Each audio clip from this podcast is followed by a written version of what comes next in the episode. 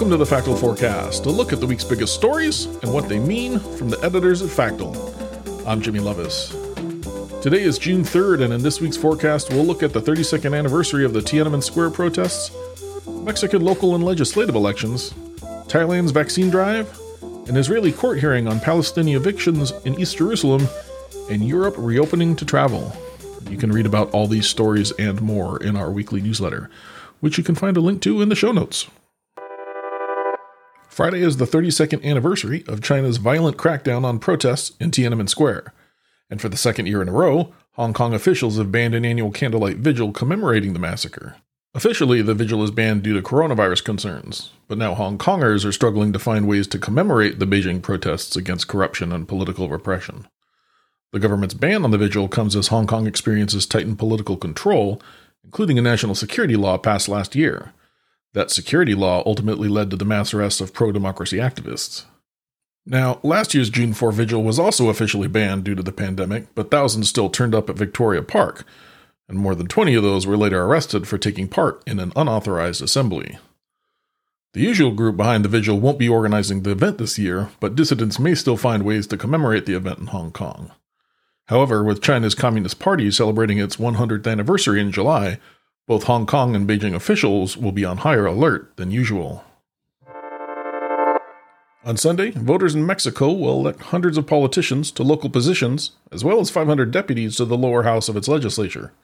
What's more, the election could dramatically change the direction of the tenure of President Andres Manuel Lopez Obrador. His rise to power came after two unsuccessful runs for president that ultimately led to the creation of his own political party, Morena. And then in 2018, not only did he win, but he became the country's first candidate to win an outright majority in 30 years. However, critics have repudiated Lopez Obrador's conduct during this election season, including instances when he mocked opposition candidates and even called for their arrest.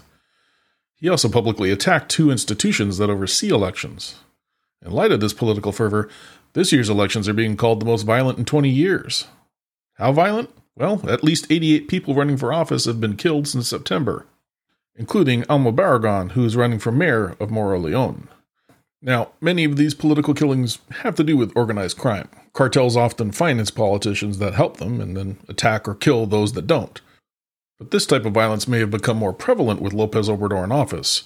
He has a hands off, long term approach to dealing with organized crime. If voters no longer want that strategy, Lopez Obrador may lose his majority in the Chamber of Deputies. Experts warn if that happens, he may refuse to admit defeat and declare electoral fraud, as he's done before. On Wednesday, Thailand will launch its first mass coronavirus vaccination program for its 66 million residents.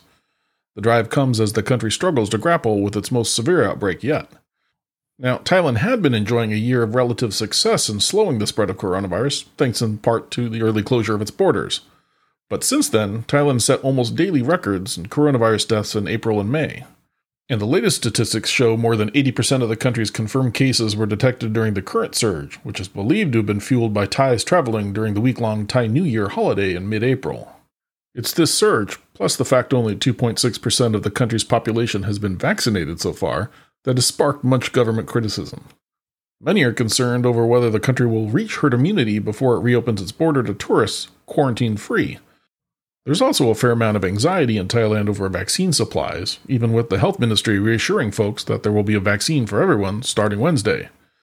So far, Thailand secured at least 3.5 million Sinovac vaccines from China and another 61 million doses of the AstraZeneca vaccine, including 6 million doses produced locally.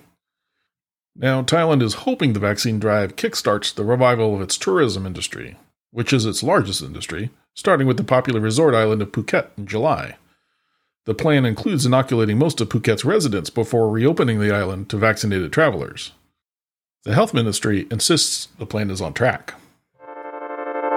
On Tuesday, Israel's Supreme Court is due to hear back from the country's Attorney General on a case involving the eviction of Palestinian residents from the Sheikh Jarrah neighborhood in East Jerusalem. Attorney General Avichai Mandelblit had asked judges to delay their decision amid a surge in tension last month, tensions which ultimately led to military confrontations in the Gaza Strip.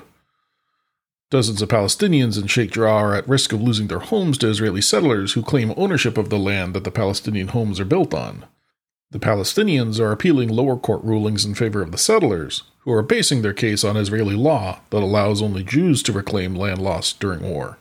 Now, in addition to contributing to the worst spike in violence in at least seven years, the potential evictions have drawn international condemnation, including from the United States, which says it's against the displacement of Palestinians in Sheikh Jarrah and other East Jerusalem neighborhoods. If the court rules in favor of the settlers, it could spark a new round of fighting. Hamas and other militias based in the Gaza Strip have threatened to renew rocket attacks on Israel if the evictions are carried out.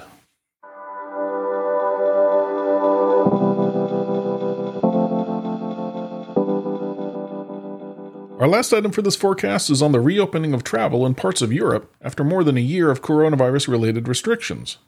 For more on that, I recently spoke with Factal editor Jess Fino. Hi, Jess. Hi, Jamie. Thanks for having me. Thanks for taking the time with us. So, as a journalist who lives in the UK and likes to travel, I have to imagine you've been keeping a pretty close eye on travel restrictions. What's the latest? Is tourism coming back to Europe?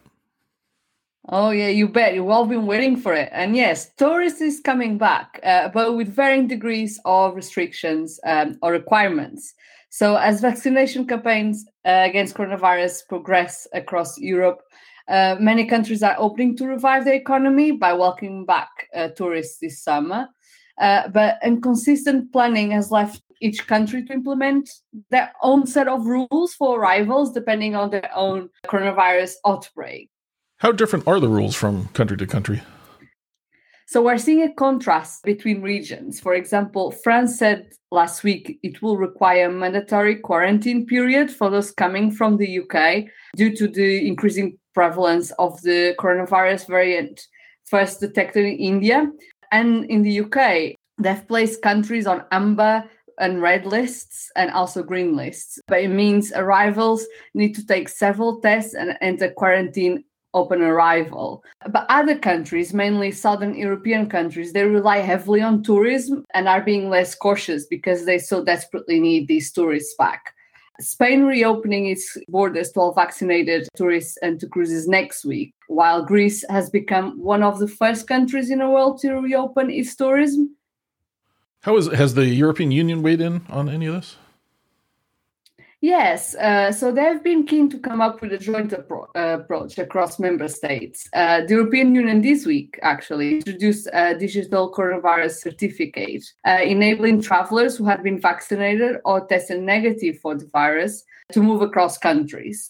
But travelers keen to take a much anticipated vacation are still likely to face a lot of bureaucracy with different rules applying to different destinations the words bureaucracy and travel are two words that no one necessarily wants to hear in the same sentence. what type of uh, rules can travelers expect? Yeah, definitely. So some countries require PCR tests before arrival, which can cost about 140 US dollars. People returning to the UK also need to undergo several tests depending on which country they visited. So, for example, I just returned from Portugal this week to visit family and I had to take a PCR test before arriving to Portugal, plus a rapid test before returning to the UK, and another PCR test after arriving. So, all these tests can be very pricey. And while the government has pledged to lower the, the price of these tests, the rules can make travel out of reach for many pockets. Do you see anything that could derail the reopening plans? Uh, so the spread of the coronavirus uh, is a concern because it's growing in several countries, which could delay reopening plans. And with its high prevalence in the UK, it is yet unclear if the EU passport will apply to UK visitors uh, and if they will expand it to other non-EU countries. Well, thanks for that. Let's hope the uh, things go smoothly and countries can start repairing their tourism economies. Thanks for catching us up to speed, Jess. Pleasure.